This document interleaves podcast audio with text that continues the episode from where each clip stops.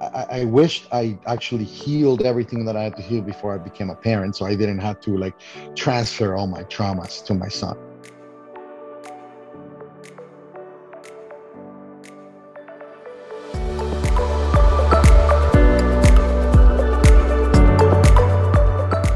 This is the Curious Neuron podcast, where we take a compassionate approach to science based parenting. Join us as we break down the science of child development and parenting into digestible and applicable advice. Welcome.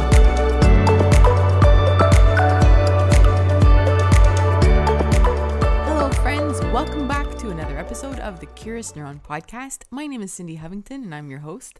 Today, we are having another episode of um, the new series I started called Am I the Only One?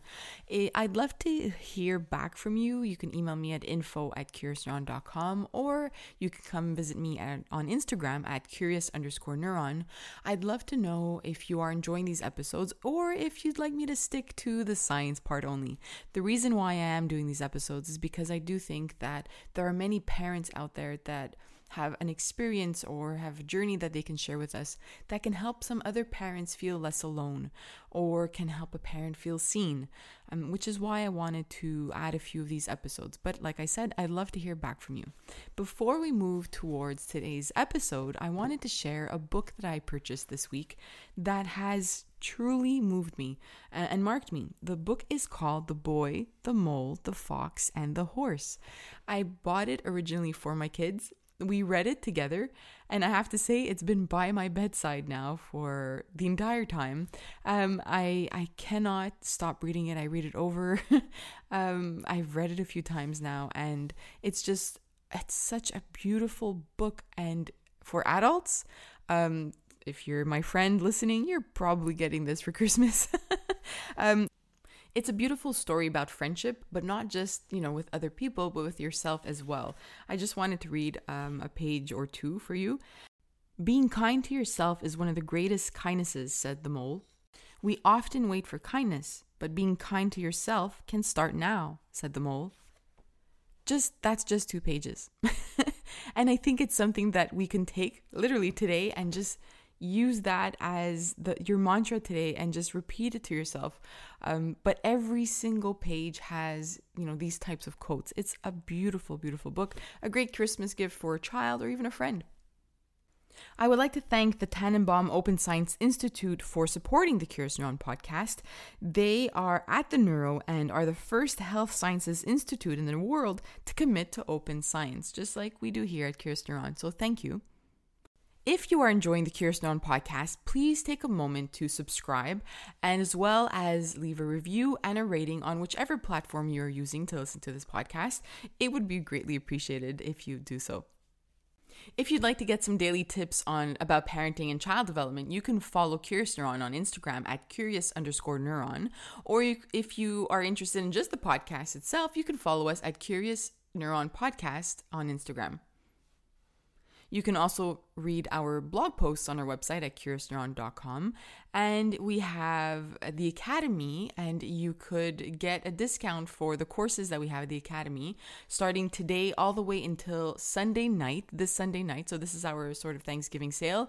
You could use the code CURIOUS35 to get 35% off our Parent Play Camp, which helps you understand how to support your child's um, brain development through play, so through pretend play, what to say to them, how to scaffold and break things down when they're struggling with with something like a puzzle, for example.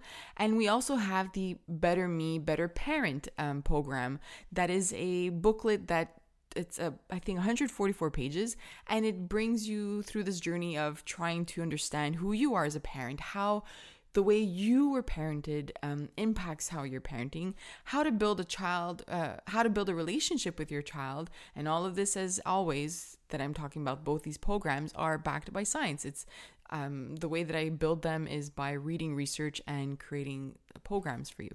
So you can visit curiousneuron.com and click on services and then academy to um, learn more information about our programs. All right, let's move on to today's interview. So, my guest today is Emmanuel, and he is a restaurant owner and also the founder of the Brunch Club um, which is something that he is um, or ha- is starting has started recently. And um, what he is trying to do is create a safe space for men to have conversations and to grow together. And he will explain it um, during our conversation. Um, I think that he is doing such wonderful work, and the, the fact that he's opening up about his experiences is really important because it's the more that we open up about our, our own experiences, the same way that I talk about parenting advice, but I share the ups and the downs on, on social media, that is how we connect with other people and that is how we grow as well as, as an individual and as a society. He um, will be talking about trauma that he experienced in his past. So I would like to um, put out a trigger warning for those of you who are listening. He will talk about abuse, and if this is something that um, is triggering for you, then um, perhaps um, skip this episode or um, listen to it slowly in, in little pieces. Um, it's at the beginning of our conversation that he does talk about this, but what's you know the the conversation continues into understanding how this experience led to where he is today and how he has worked through all of this um, to become the father that he is today. And like he says it's something that is always a work in progress. So i think there's a lot to learn from the conversation with him. Um, he, there was a post that he he um, put up on instagram a few weeks ago and it really marked me. And it's part of the conversation that we have. He wrote By creating a safe space for men to be vulnerable, we are creating a safe space for women to be free. It is such a powerful quote, and um, he is a powerful person. If you are a father listening to this episode, um, first, thank you. Second of all, um, I, I hope that this episode start some uncomfortable conversations between fathers. I hope that it starts some conversations between husbands and wives if they're, you know, the they're able to relate to some things that Emmanuel talks about you know between a relationship. I hope that they see that he was able to link some of the ways that he was um, um, acting to his past and that now he's seen a big difference through the work that he is doing.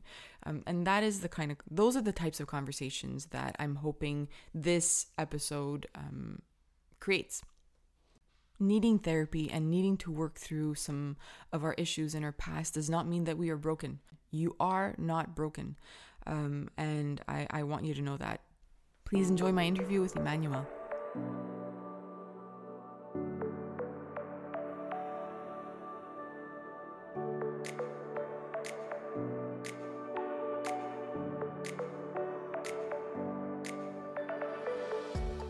Welcome back to the Curious Neuron podcast, everyone. Today's an episode that we like to call, as part of the series, Am I the Only One? And as you know, we've been talking to some parents this season, and today I have Emmanuel. Um, welcome to the Curious Neuron podcast. Hey, thank you very much for having me. We're having an important discussion today, an important conversation that everybody who's listening knows that I've started having this conversation a lot more now, and I the reason why I'm having more conversations with fathers and with men is because whenever I post something about mental health uh, in men, for example, I had posted about postpartum depression and that can happen in dads too, um, I get flooded with emails from moms who are asking how to support their husbands and I'm I'm getting questions when it comes to parenting men who seem to be suffering in silence in terms of their mental health and that's why I think that we should talk about this because it does impact how we parent. So before we get into the parenting part, um, we'd love to get to know you a little bit more. So tell us a little bit um, about who you are. Uh, we're going to talk about this at the end as well, your project and all that. Um, but I'd love to know your story. You know, where you know who are you and and how were you parented when you were young? Well, um, uh, again, my name is Emmanuel. Uh, I am originally from Mexico and living in Canada for now over 10 years.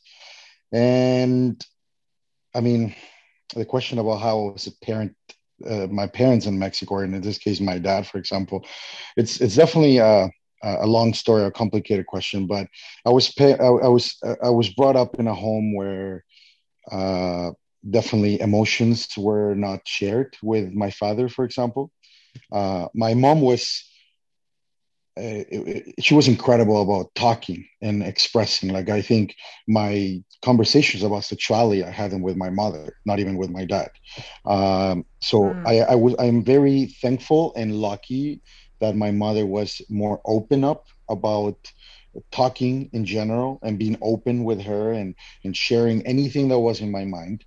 But the problem is, I mean, parenting is in this case was done by both mom and dad, mm. and mm unfortunately, my dad was raised in a family where just things were not shared. It was just all about work. It was all about uh, money. It was all about what a man is supposed to do. And my dad brought up to our that to our family, and it was. Just, I can tell you this much. I think I can count with one hand, and probably I can only use two fingers. How many times my dad said, "I love you." Hmm. So that just tells you the kind of uh, the style of dad that he was. He was just about work. Yeah. He was all about uh, this is what you're supposed to do, and that's about it. He when he come home, he'll watch, sit down, watch TV, and that's pretty much it. So it was it was it was it was not the best way to to raise a child, that's for sure. Uh, but then it definitely didn't work out for me w- too well uh, because I'm also a victim of a sexual abuse. Uh, as I was on my sixth, as I, as I was in sixth grade, I was uh, sexually assaulted uh, in a Catholic school that I attended, and the problem with this was that my dad never talked about it. And if any, he he knew about it. Oh yeah, he knew about it. Did he know? Yeah. He knew about it, but he he never wanted to talk about it. And actually, he never wanted to do anything about it because it was almost too embarrassing for him as a man to have mm. a child that was raped, um, and, and, not just a child, a male child that was raped. Mm. So then, obviously, for me growing up as a child, that was extremely traumatic because I had to suppress it for the longest time. But then what happens is when you when you talk about rape, it's mainly women, it's not men. Mm. And then in a society like I grew up, being in Mexico, that almost categorizes you as a gay immediately and it's ignorant ignorant but that is almost like oh you're not a man yeah. you're not you're not a real man because you were raped and then i think i think that the one of the first comments i do remember about my dad about what happened was you're a big guy why didn't you defend yourself I mean, like I was in sixth oh, grade. Wow. I was in sixth grade. I mean, I was a big child already, but I was in mm. sixth grade. How can I defend myself to mm. so, something like that, right? But obviously, that is a little bit my background. I mean, my dad was uh, physically abusive to my mother, and that's how I grew up. I grew up with that mentality of this is what a man should be, and this is how a man should act and talk and and do or say. And but and then when I became a a husband in this case, I was just following the same patterns and following the same, mm. never domestic, never abusive. Thankfully, uh, I always thought that that was wrong, and I never wanted to do any of that. But then the problem is with my kids, I was not very open. And although I was, I tried, I tried to be more open with them, but then I wouldn't have the patience, and I wouldn't do all these different things. And but because I never did the healing on myself, I never did the actual. So at that point, you hadn't. I at that point I hadn't. I mean, yeah. I actually became a hmm. young parent as well because the problem with when you, mm.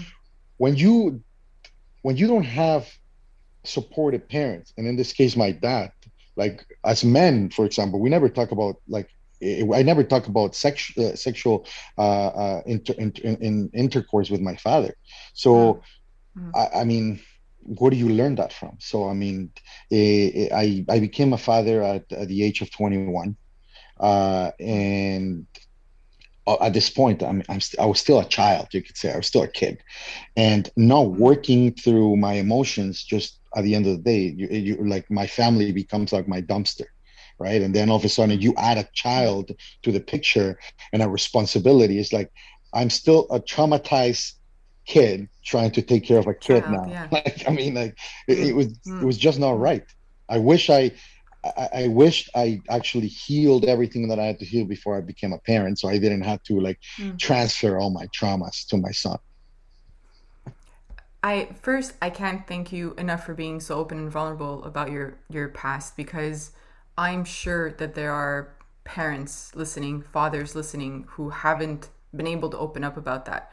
And and as you know here in Quebec, we've had lots of cases with the Catholic Church um, and it's almost something that's kind of like swept under the rug.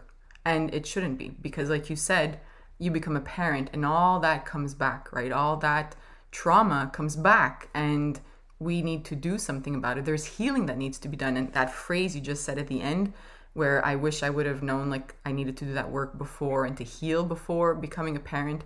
I wish every new parent knew that. I really do because we sometimes we don't even realize the impact it'll have, right? We think if we just ignore it, how why would that impact how I parent? I'm going to be a good parent, you know, like I won't yell. I'm going to I'll be this and that and then all of a sudden the child starts having tantrums or even a newborn crying and you're so triggered by it. You're just there's something that you can't even put your finger on and you're just reacting and responding in a way that you don't want to, but it's that past that's coming back. So I I, I truly appreciate that you brought that up. Um, I, I the the picture that you painted of your father is interesting because it reminds me of my paternal grandfather. When we would just arrive at my grandparents' house, he would go into the basement and he would, I don't remember having any conversation with him. Um, he just wouldn't talk to us. He would just be there to eat and then go hide and like on a couch that he had and like, he wouldn't interact with us at all. And then he, my grandmother passed away and he had a new friend, uh, girlfriend. She became a girlfriend later on. Um, and she changed him completely. He started speaking to us. He would call me and have conversations, not long, you know, like five minutes, but it was a big difference.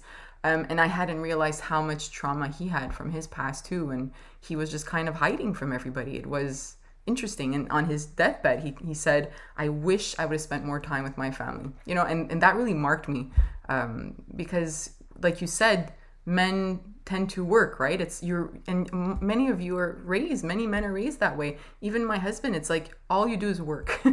And it, you have to keep up to feed the family to house the family to do all of that. So you're mentioning a lot of things that parents say to me you know and things that we experience in our home as well. Um do you with with what you mentioned what are some things let's say there's a father who's listening right now. What what if he hasn't opened up about his past or trauma, what are some steps that a father could be taking right now? Well, I think one of the most important things is uh, that uh, I feel we all make some mistakes. Sometimes believing that we can work on all of this alone. Uh, uh I mean, I think mm. I think we can do some self work. I, I, I think it is possible, but I think at the end of the day, we have to get this started with some kind of help. Uh, I wasn't able to actually start doing some of the self work until I actually started attending therapy.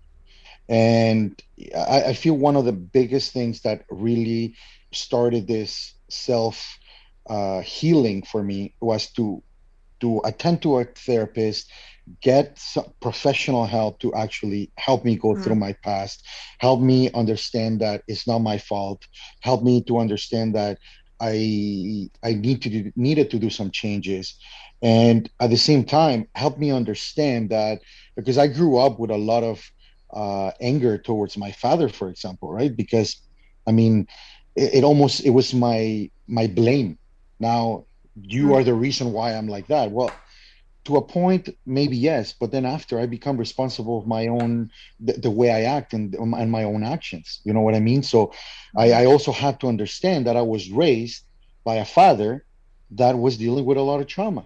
Like at the end of the day that's what it is. I i i was raised by, by my father which it was also dealing with his own kind of trauma but unfortunately no one has taught him to speak up and no one has actually mm-hmm. taught him to say you can share your emotions you can share mm-hmm. the way you feel. You can share your problems. You can share your your your sadness which is one of the most important things. No one ever taught him that. I i remember seeing my father crying maybe once and and that's about it. And it and and he was hiding when he was crying because he didn't want anyone to see him crying. So i feel one of the most important things that i can pass on to another father is if you recognize that you need some work, reach out for some professional help. Because the problem is that we other men unfortunately we are not at the beginning we're not equipped. We, we're still like there's a lot of other men that are and i mean if we have a good friend that it's supportive and it's uh, understanding and, and he can help you out maybe that's one of the first steps. But at the end of the day most of men we are dealing with a lot of trauma and we are dealing with a lot of past issues. And it's it's important to reach out to someone that can canalize this and and kind of like uh, direct direct direct it properly and into the right mm-hmm. direction. What if there's a man listening and he feels that it'll, you know, he doesn't have to deal with it. He doesn't, he could just suppress it, right? So even you're talking about the emotions, right? How, I'm wondering what the first steps, because they might be listening and, and they might not be ready or they might not know who to open up to because that opening up or being vulnerable, right, could be a really hard step. So if if they're not there yet, how how what are some baby steps that they could take maybe within their marriage too? Because like you said, we tend to dump all our trauma and all our past back onto our family. So maybe right now there's a couple that's struggling because the man is very closed up. What would be some some small steps to take, you know, within within a home where a man can start healing or learn how to open up a little bit more? Well, I can tell you that suppressing it, it never worked for me. Uh, mm. I think I, I tried doing it for the longest time, and the only thing that it caused, it's problems in my marriage. Uh, because the problem was that my wife was my dumping ground. Like she was my therapist and she was my wife, and and I was expecting basically for her to be kind of like the strong pillar and take on all the load that I was putting on her, but then at the same time deal with her own stuff. And mm. and I mean, I, I was expecting her to be a mother, to be a therapist, to be a house cleaner, basically, to be like all these different hats, to put all these different hats on herself. And at the end of the day, the only thing that that starts starts causing is fractures in the relationship and eventually that's not going to be able to be repaired. So suppressing it, it it, won't work. It might it might it, it might make it non-visible for some time but eventually everything starts coming up to the surface. So i found out that one of the first things is i told my wife i need help. And i admitted to her i need help. And basically you cannot help me because you need your you need to help yourself basically. Like you you like now i've been dumping all these things on you and it's not fair for me to keep just thinking that you're going to be my savior and and at the same time you have to be your own. So i i had to admit i need help. I'm going to start seeing a therapist on a weekly basis and i need I need that professional help. Otherwise, our marriage won't succeed. I will never be able to be a good father for my kids. And that was my first steps. Realizing that you needed to tell her you need help. Was that something in yourself that happened where you realized now it's enough? Was it something within your your family, like your marriage or your with your kids, that you made that made you realize enough is enough? Like I need to to get some help. Well, I mean, obviously, it started. It, it, it, was. I mean, not obviously because it shouldn't be obvious, but it created some problem. Like my, my wife started to pinpoint some of these problems, right? And basically started giving okay. me ult- yeah. ultimatum saying like, if you do not do something, like, I don't know what's going to happen. Like if you don't start getting the work done, I don't know how can we keep moving forward because uh, you, you need to do something. And I mean, um, I have to be grateful. My wife always kind of like pushed me into reading. Uh, mm-hmm. and she i could say that she was the spark that got me into being now a book uh, addict. I like I, I, I oh yeah. I literally just came back from indigo and i think we bought about 10 books and oh my gosh i love it and it's just That's adding it's just adding to the uh, to the pile of books like i mean I probably we have yeah. over a hundred something books um amazing and I think one of the first books she got me to read, and she was like, "I want you to read this." Like basically, she just gave it to me, and she give and she gave it to me even as, as we were boyfriend and girlfriend. It was the uh, Four Agreements. It's called, and um, oh yeah, here with that. Yeah, that helped a lot. I I think I've mm. read that book about four times already, because mm. it really helped a lot to start that little spark inside myself of self discovery and understanding that there was something that I had to work on.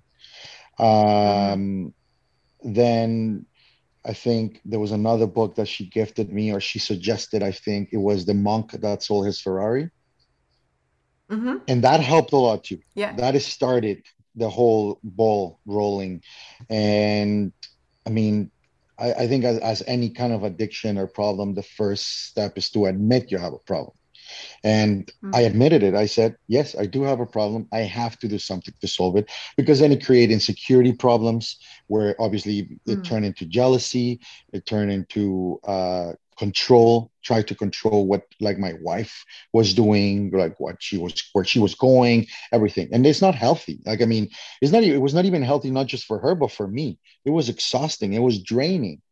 And i think this the the help reaching out for help even if even if it's not a professional because i guess you don't feel like you need a professional help. Reach out to someone. I mean that could be i guess your sister your mother uh, your father your i mean you have problems with it like but maybe a friend.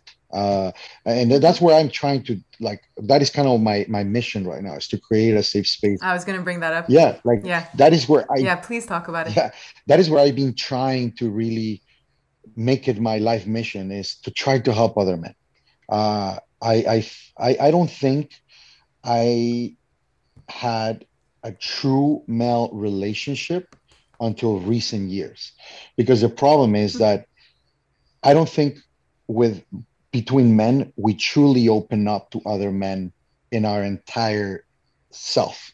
Like we do not ever become 100% vulnerable with other men. Um, i recently talked to this about this with uh, someone else but I, I, I made the comparison that I felt even between friends or what you can call I quote friends because we always even see it as a competition. Like it, between men we see ourselves as competition. Who is more men? Hmm. who has the most amount of money? Who has the best job? Who has the best wife or girlfriend?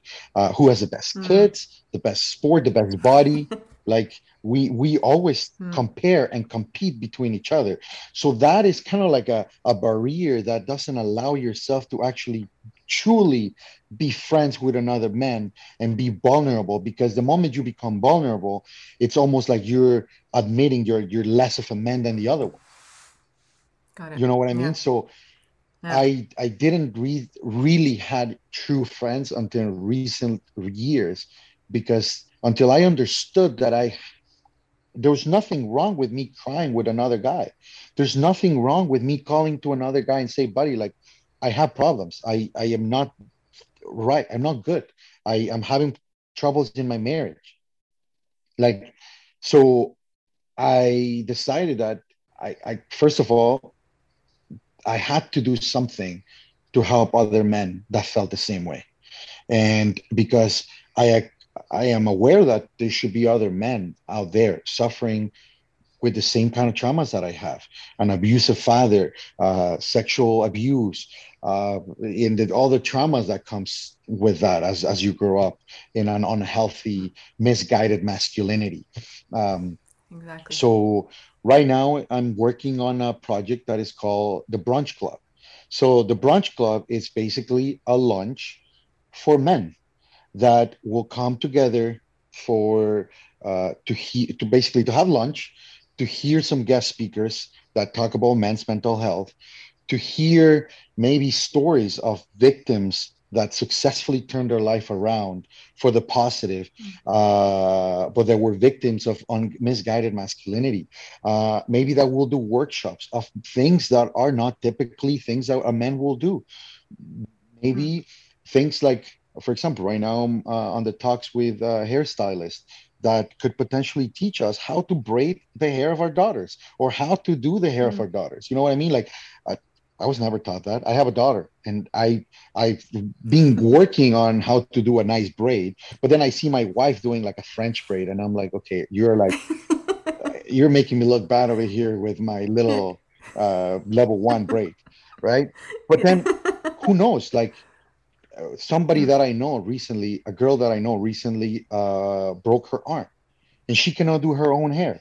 What if that happens to my mm. wife and she need help, maybe doing a nice braid for her so she can go out on her merry day? You know what I mean? Like, yeah. there's a lot of things that are not taught to us because we're men and men don't do that. You know what I mean? Like, mm. Um, mm. so the idea of this space is to create um, a place where men can actually be vulnerable uh, to, mm. Together with this brunch club idea, I'm, I will also be starting the brunch club podcast, and which I'll inter- interview men that mm. men or women that have been victims of misguided masculinity, and then mm. I also have this uh, project that it should be launching next week. We're going to be having uh, T-shirts uh, that basically have a nice, beautiful logo on the front that says safe, a men's safe space. So the whole idea with this project is they will be for sale. Yes, men can buy them. And the background on them is that I wish and I hope that that could be a spark of a conversation for another man. Maybe another man can mm. see another guy on the streets wearing the shirt, and maybe he's feeling know, under the weather, and he that is kind of like a welcoming, like you can come and talk to me. I will not judge you. Mm-hmm. I will not criticize you. And I will listen to you without you feeling that you are in danger of a man bullying you or making you feel less of a man. And uh, the proceeds, the uh, a percentage of the profits will go to men- mental health associations, and another uh, have like a percentage of the proceeds will go to either uh, uh, women's shelters or women's mm. uh, associations that help uh, with mental health because I believe that it's time for men to repay some of the damage we've caused. Mm. So, yeah. Your projects are amazing. you truly are amazing. And you know, I'm thinking of bar- barriers because if we're if we want men to be vulnerable i'm thinking of the men in my life right now. You know brothers brothers-in-laws my husband my my, fr- my friends husbands. And vulnerability is very difficult. And i'm wondering if if if even having that space how can we start guiding men to be vulnerable to tell them that it's okay because i'm picturing the men that i know and putting them in a room and it would be really quiet. and then they'd probably make fun of each other for something or talk about business or talk about, you know, like you said, the, the competition kind of stuff. What sort of guidance do you think you'll you'll have to offer men in these spaces or in this space so that they can open up? Because I'm I'm imagining there's some sort of coaching or guidance that has to happen. Definitely there's a lot of work on this and I I am not right? I am yeah. not uh uh, going into this project thinking that it's going to be easy. I mean, mm. listen, you know, I coming to this country was not even easy. Uh, but uh, I know that this project is going to take challenge. It's going to be a big challenge because men have a barrier that, as, as we've talked about, mm. it, it, yeah. being mm. being vulnerable is not an attribute of being a real man. You know what I mean? So.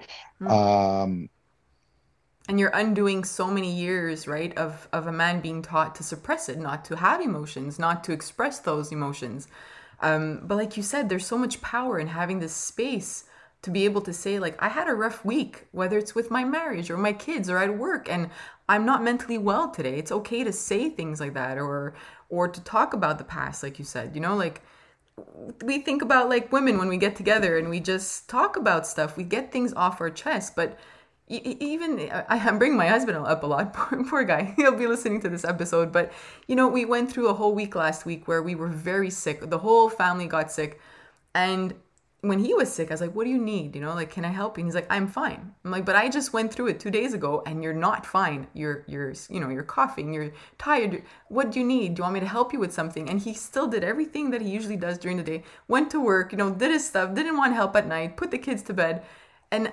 sometimes it's so hard to break through that barrier to say like it's okay to say like i need help today or it's okay to to not be well today um, but it's so i'm thinking at the big the the bigger picture of trying to get men in, in, in the, to, to break down that barrier like you said it must, i well i think it's a huge project that that needs to happen but i'm wondering about how to get through to men well um I I definitely don't have that answer. Like in in, in, mm, in a, I cannot give you a perfect answer. What I can yeah. what I can say is that I'm hoping that other men seeing maybe what another stereotypical real man might look like. You know what I mean? Like I am I'm not a short guy. I am a big dude. Like I'm over 200 pounds, uh, full arm sleeve of tattoos uh, full beard. Uh, I drive a big pickup truck. I I guess I could say I'm this stereotypical man. You know what I mean? But I'm I'm sensitive. I am caring. Mm. I am I care about others, and I hope that other men seeing that a real man can also have nice attributes to itself, mm. and a real man can also care about others.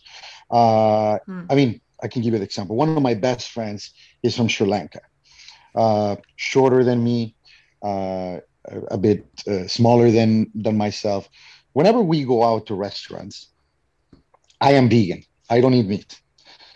But whenever we go to a restaurant, he orders a steak. I order the the vegetarian or the vegan meal. But when they bring it to us, they give me the steak. They give him the vegetarian meal. because I'm the big guy. I'm the guy that is supposed to eat meat because that is what a man does. You know what I mean? Yeah. And the same way, I guess, that I've been working through breaking that stereotype that I like, yes, I'm a big dude, but I don't eat meat. And that doesn't make me less than a man. I no. still ride a bike. I still exercise. Maybe I'm not uh, I'm not a Calvin Klein model, but I have the energy yeah like i i haven't lost my testosterone i, I mean i still practice jiu-jitsu and i can still yeah. like do good at it yeah. um mm. I, i'm hoping that that can help break the stigma of what yeah. a man a real man should look like or do in this case right? Um, a real man can also ask for help. A real man can also say i was a victim. I cried. I cried. I mean, I I almost broke in tears on that uh, live with that I did that I was allowed to be in with Justin Baldoni, and I'm not ashamed of it. Uh, I used to be, but not anymore, because I mean, crying is not something that should be looked as wrong between men, and that is uh, uh talking about parenting. I want to make sure that my kids know that, and my mm-hmm. my male kids know that it's okay for their dad to cry it's mm. okay for their dad to feel under the weather. And I don't need to have the answers for absolutely everything. I'd like to understand you more now, now, today, as a father. So, what are things that you've changed because of the work that you've been doing? And how are you parenting differently now with your kids? Uh, I mean, I definitely don't want to portray myself like the perfect father because that doesn't exist.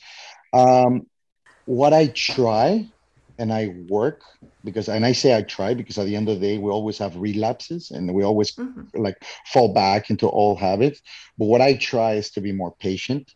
I try to be more caring of their feelings as well. Uh, I, I, I try to. I used to be the like the, the, the one that is like I don't care, like just go to bed.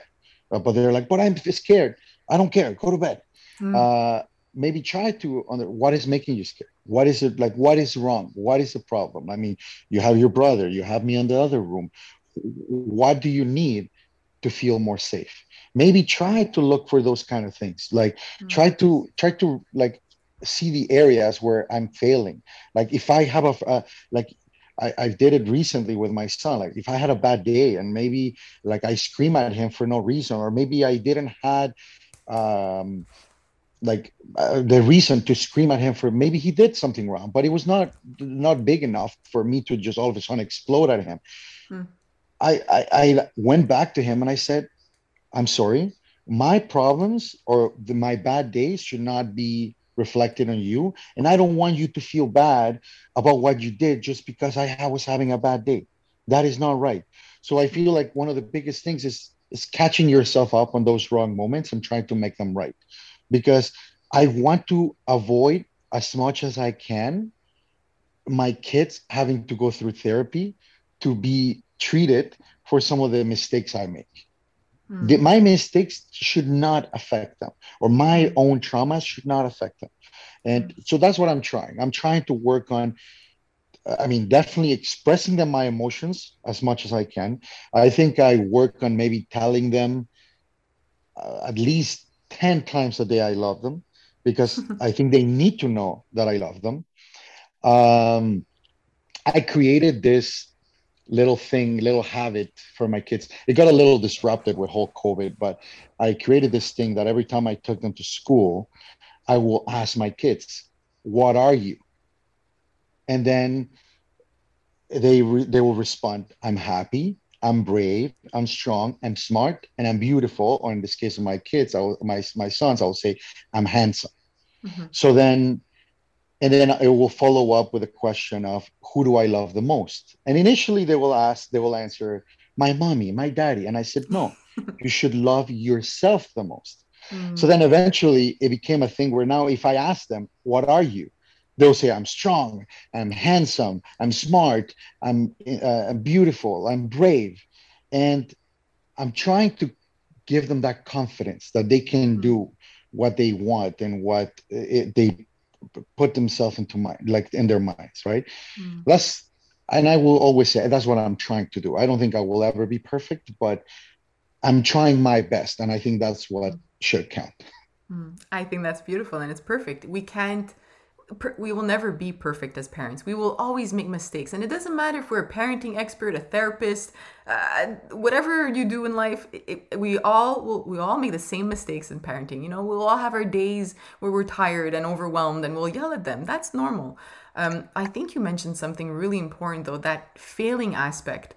Um, because maybe for men as well, there's this sort of idea of having to be perfect and having to be good at everything, right? And admitting to failing with your child is is is vulnerable, right? You have to say that you're not perfect, and, and that must be really hard. It's hard as a mom, but I know that it's hard as a dad as well. Um, and I love that you brought that up because admitting to failure is okay. we, we have to be okay with that that part as a parent. Um, there's there's something else that I'm curious about. You know, I've heard through emails from from parents from moms and dads that they think when it comes to parenting and discipline that fear putting fear in your child means that they'll respect you right? So it, it, there's still spanking going on like in, in society in some in some cultures and in some places. And it's something that i try to talk about where discipline is teaching like you've mentioned a bit this a little bit you know where we're trying to teach them right and wrong but when it comes to discipline we're I'm seeing a difference from the emails that I get from mom between moms and dads. Do you have any thoughts in terms of maybe it's the way that they were raised too? Uh, why am I seeing such a difference between moms and dads when it comes to discipline? Um, you mentioned the the fear and respect.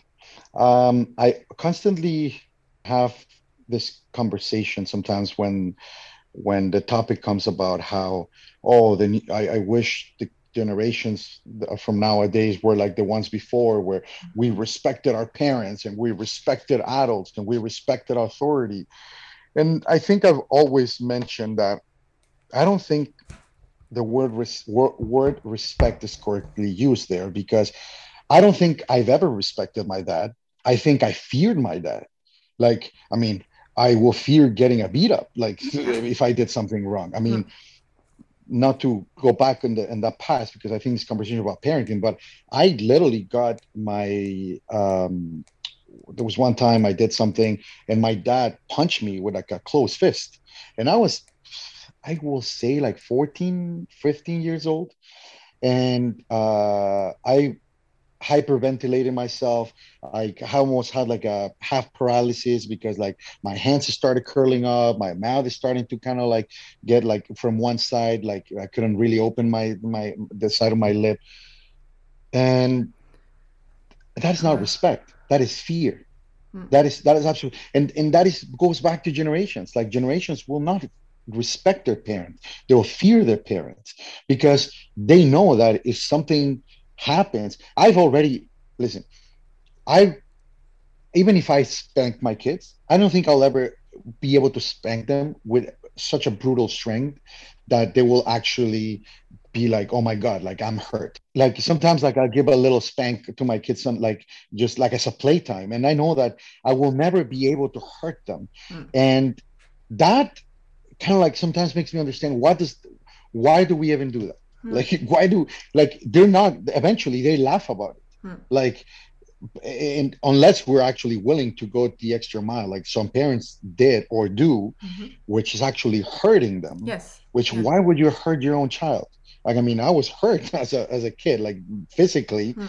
and i mean that did not create any respect it created fear and it created uh, anger and it hmm. created mm. like like wrong feelings towards my father for example. Mm. so definitely we got to read we got to research to uh, i mean i'm not saying we like this um i think we have to be strict. I do like we of have course. to be strict with yeah. what we say. Yeah. Because then they don't take us seriously. Yeah of course. Um but i mean for example like my son i just ground him like i ground him one entire day for like he did something he was not listening i ground him with something and but he was not I, I didn't scream. No. I just I just said, you're grounded. Tomorrow, yeah. you're not gonna see your tablet all day. And you can whine, you can come and ask me, you can do whatever. You can listen for the entire day and you're not gonna have it. Mm.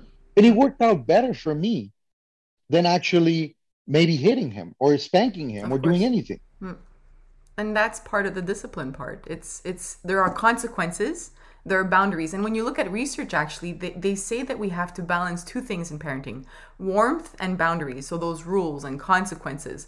But you have to have the warmth. And that, the mix of these two, the warmth and the boundaries, is what leads to a child's a child thriving later on. Um, but you, the boundaries are very important. So, saying that, you know, I think we do have to be strict, but there's a limit, like you said, right? Hitting will not teach them what's right or wrong. Um, it's it's the consequences and the rules and the following with the rules, like you did. It's just, I mean, and we all might be victims as parents. As I said, I will never want anyone to think I'm the perfect parent. I make my mistakes. Mm-hmm. Sometimes. I do fall into like screaming when I don't need to oh, scream or yeah. or getting or getting mad. But it's it's at the end of the day we have to understand that all those actions are causing trauma on them mm. and it's just it, that is a worst thing that we can do to our, uh, our kids i mean mm-hmm. i think as adults we should all look at ourselves and see like did my parents screaming at me ever worked for them did did, did ever cause anything positive mm-hmm. i mean i cannot say that my dad being abusive to any of my siblings or i was brought anything positive if anything it just made us resent him for not understanding us and not maybe like taking a moment to think and be like why am i doing this why mm-hmm. am i going to hit them like what they did was it like bad enough for them to maybe be like physically hurt mm-hmm. you know what i mean like yeah. th- that should that should not be uh, the, the the first thing that you resource to mm-hmm. uh, but the problem is at the same time is if we do not heal ourselves if we do not do the inner work in ourselves we're never going to be able to stop those habits. Hmm. I think the last thing I want to touch on with you is is that work that you just mentioned. So I'm I'm thinking of a, a, father who's listening and says, okay, you know, identify now with with what you went through and that I need help. But now maybe the therapy is is a hard part for them to move forward to because there's a lot of stigma still around that, right? You've failed if you're going to therapy. You've screwed up somewhere or you're not good enough or you're not man enough or what, you know. So what would you say to those fathers or men that are listening um, to, to try to help them understand a little bit of about the importance of therapy and why it's it's an important big step in, in the healing process especially with parents i think we got to like put the cards on the table and uh, like almost like understand what is it more important the way other guys look at me or the way my family looks at me mm-hmm. or, or the way my kids will potentially look at me in the future is it worth for me to be an abusive father uh, maybe even like uh, uh, not even patient or compassionate father to my my kids just so i can look good with the guys? Hmm. is it is it, is it worth it? Because if it's worth it i mean i mean i guess go for it. I mean your family is gonna like eventually resent you forever and then the, your kids might grow far away from you mm. because they don't want anything to do with with with yourself and with that uh, misguided uh, masculinity mm. that you like put out there mm. you know what i mean and and and is those guys worth you not being yourself hmm. like are is it, it, it because as i mean we quote justin baldoni's book like sometimes like our fear of the bullying from other men it's higher or it's like stronger than our own fears hmm. so i mean some men will say yeah i just don't want to be bullied by my buddies because uh, i just don't want to so i'd rather be this like strong toxic man around my family because this makes me look like a guy hmm. like a real man but I think we got to put the things on the table and or on a balance and be like, what is actually more important? Like, I, I think we were gifted with the life of these children, and we they did not choose to be here. That is another thing that we need to mm. like understand. They did not choose to be here. We brought them to this world. We actually brought them here, and now we're gonna make them suffer like mm. no that should not be right mm. we should actually put them as a priority mm. not our group of buddies that just makes us feel like less of a man when we're around them mm. you think the pressure about being less of a man when you're a father do you think it's very high when you have a newborn the only reason why I'm asking is because I often get moms who are saying the father isn't changing diapers, they're not feed, you know, bottle feeding the child, they're not helping with the early stages because they feel that it's not their role um, that they're going to wait until the child is big enough to play ball or to, to, you know to do stuff with. But there's a huge role especially when you look at research in the bonding you know between a newborn and a father. They have a role in that. Um, do you think that it's very strong there between men? You know even in the states they don't have a, a very in the united states there's there isn't a very big matern- paternity leave or any i think i'm not sure. Um, do you think that the early stages of a child's life is is a strong one there for in terms of men like talking about of course like definitely like i will yeah give you the 100% uh, on that like right, yeah. they i feel like the problem is that as men doing delicate things makes us uh, not being men enough you know it. what i mean like yeah. our hands are for destruction or for hmm. building mm. or for like like having to like I remember holding my my my new my firstborn, and I was like, man, I, I almost feel like I can like break him. Yeah. Like it's so small, it's so tiny. Like, mm. and and I had to learn to be delicate. Mm. And even putting a diaper, like it's not. I don't think it's even the gross part, because I mean, there's men that are plumbers and are dealing with real feces yeah. as their work. So I mean, if you're a plumber and you have to deal with that in your work. Yeah. why don't you do that with your own child? You know what i mean? Yes. So like i don't think is is the changing the diaper or the gross part about it. I think is the fact that they got to be delicate and they mm-hmm. got to be like and then uh, it might look some guys might be proud of saying like i never changed a diaper in my mm-hmm. life. That was my wife's thing you know mm. what I mean? Like, mm. no, it is important for you to be present. Kids will, maybe you don't even think about it, but kids will remember some of these uh, things. They will remember how uh, compassionate and delicate you were with them mm. when they mm. were, when they needed it the most, mm. and it, it just creates more of, like they say that women have the mother instinct.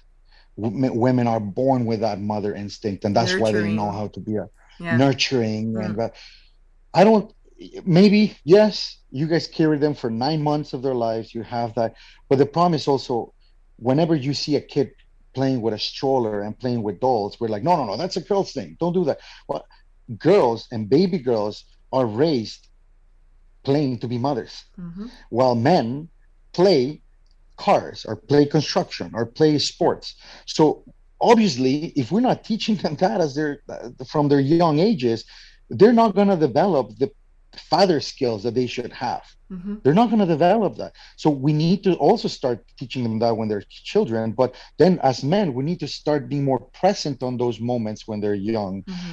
And, and and breaking that stigma. I definitely agree with you. It's important for men. all my kids were home births, and wow. it, it was just such a.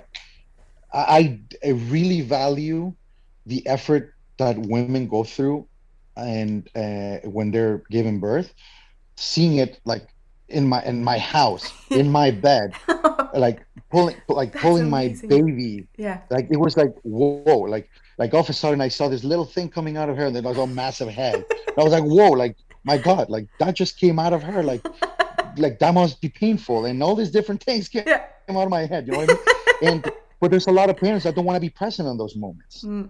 And it really gave me a, a bigger appreciation of mm. the work that my wife had to go through to be a mother. And then that i had to make sure that my kids respect her because she just went through so much.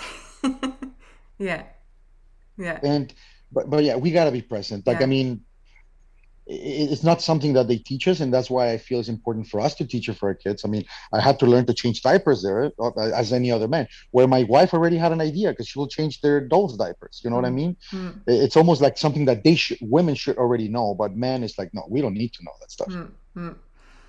I'm thinking of you know the current our society's definition of a man you know strong and brave and all of that stuff.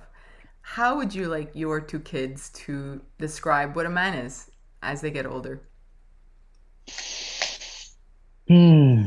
Uh, this is this is a this is a good question. I mean, I I I don't know if I don't know if I, I, can give you the perfect definition of what I want them to think, but I definitely want them to understand that a man should be caring, a man should be sensitive, a man should be vulnerable, and I mean, I think as long as we teach them vulnerability, mm. it's one of the biggest things. I've always said like vulnerability is kind of like the beginning of everything, right? Yeah. Like if we can, if if as men we cannot look like a bunny and it look say like, oh my god, how cute it is, like you know what I mean? Like men don't do that. No. Even like even the like most men, if they want to buy or get a pet, for example, they will choose a pet that makes them look manly. Mm-hmm. it's true. Yeah. For the longest time, I said I, and I mean, I think I still, I, I still been saying it. I don't think for the same reasons, but a long time I said I don't want a small dog. My wife will say like, I want one of those Chihuahuas yeah. or the small ones. I'm like, no. Like, how would I look going around walking that little thing on the street? How would that make me look?